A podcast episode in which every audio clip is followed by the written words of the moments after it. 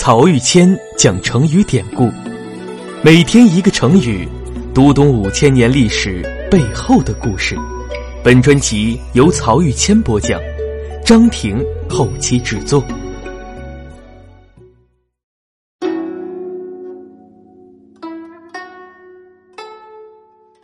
这一讲我们分享两个成语“倾盖如故”和“明珠暗投”，他们呀都出自一篇文章——西汉邹阳的《狱中上梁王书》。邹阳是西汉初年齐国人，同时也是汉代有名的文学家。而梁王呢，则是汉文帝的儿子梁孝王刘武。刘武啊，是汉文帝和窦皇后最小的儿子，是汉景帝异母同胞的弟弟。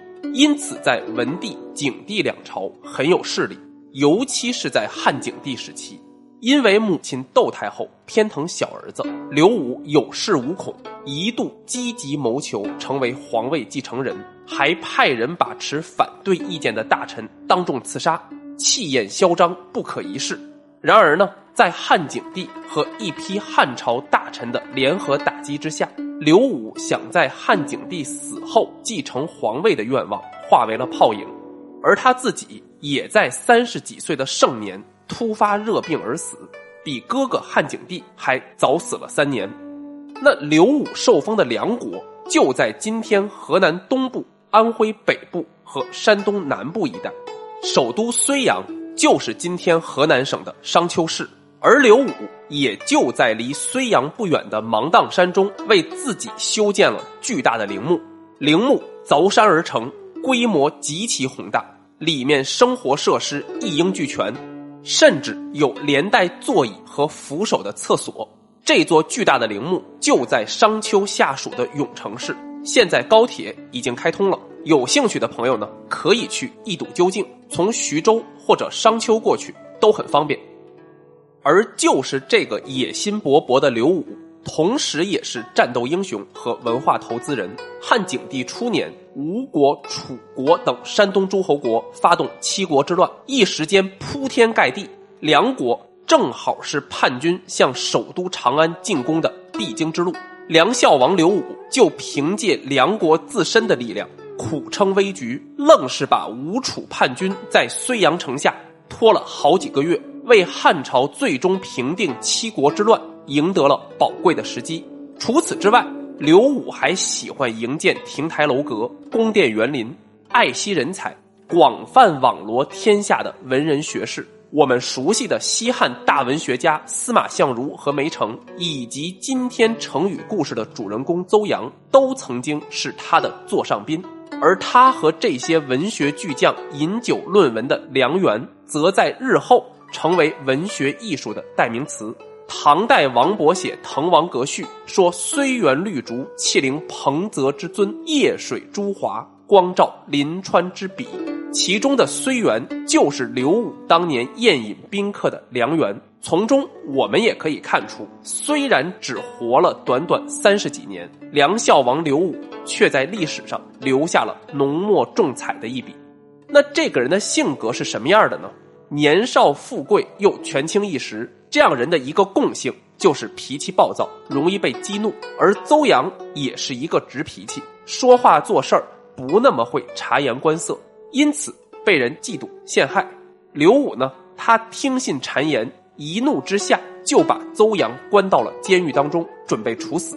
正是这个时候，邹阳写下了流传后世的《狱中上梁王书》。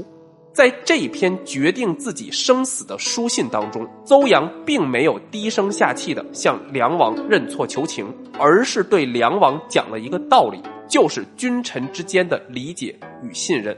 邹阳说：“有的人在路上偶然相遇，停下车来交谈就一见如故；而有的人呢，相处了一辈子，直到头发都白了，还像陌生人一样互不了解。珍贵漂亮的珠宝，如果是在夜里。”被随便扔到大街上，人们就算从边上走过，也不会加以理睬；而废弃无用的树根，如果被人用心做成根雕，也可以登上大雅之堂。其中的差别就在于是否有人赏识引荐。无人引荐的话，即便是随侯之珠、夜光之璧，也会遭人轻贱。而有人赏识呢，一段枯木头也会被当成宝物。讲完这些比喻之后，邹阳又用历史上的人物来举例子。他说：“范睢在魏国遭受侮辱，险些被打死，在秦国却得到重用，成为一人之下、万人之上的丞相，帮助秦国奠定了统一大业。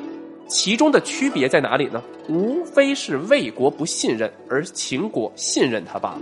现在我和您的关系就好像这样：如果您能够赏识、信任我，那么我能得到荣耀，您也能得到一名贤臣。反之呢，我们就只有两败俱伤了。”结果这封书信一递上去，梁孝王受到了感动，马上下令释放邹阳。从中啊，我们也可以看到梁孝王刘武性格的另一个侧面，就是虽然脾气暴躁，但是明事理，而且吃硬不吃软。邹阳把道理跟他讲清楚了，也就自然平安无事了。而邹阳在书信里面说的两个人在路上偶然相遇，停下车来交谈，一见如故，就是成语“倾盖如故”。因为汉代人出行乘坐的车子上面有大大的车盖，交谈的时候呢，为了相互靠近，双方都要把车盖斜过来一点，所以就叫“倾盖”。倾盖如故的意思是说，刚刚结识的新朋友因为意气相投而一见如故。今天我们如果想形容跟刚见面的朋友特别对脾气，就可以用“倾盖如故”这个成语。那邹阳的另一个比喻，珍贵漂亮的珠宝，如果在夜里被随便扔在大街上，人们就算从边上走过，也不会加以理睬，则是成语“明珠暗投”的由来。明珠暗投以后就用来比喻有才能的人得不到重视，或者珍贵的宝物落到了。不识货的人手里，从而遭到了埋没。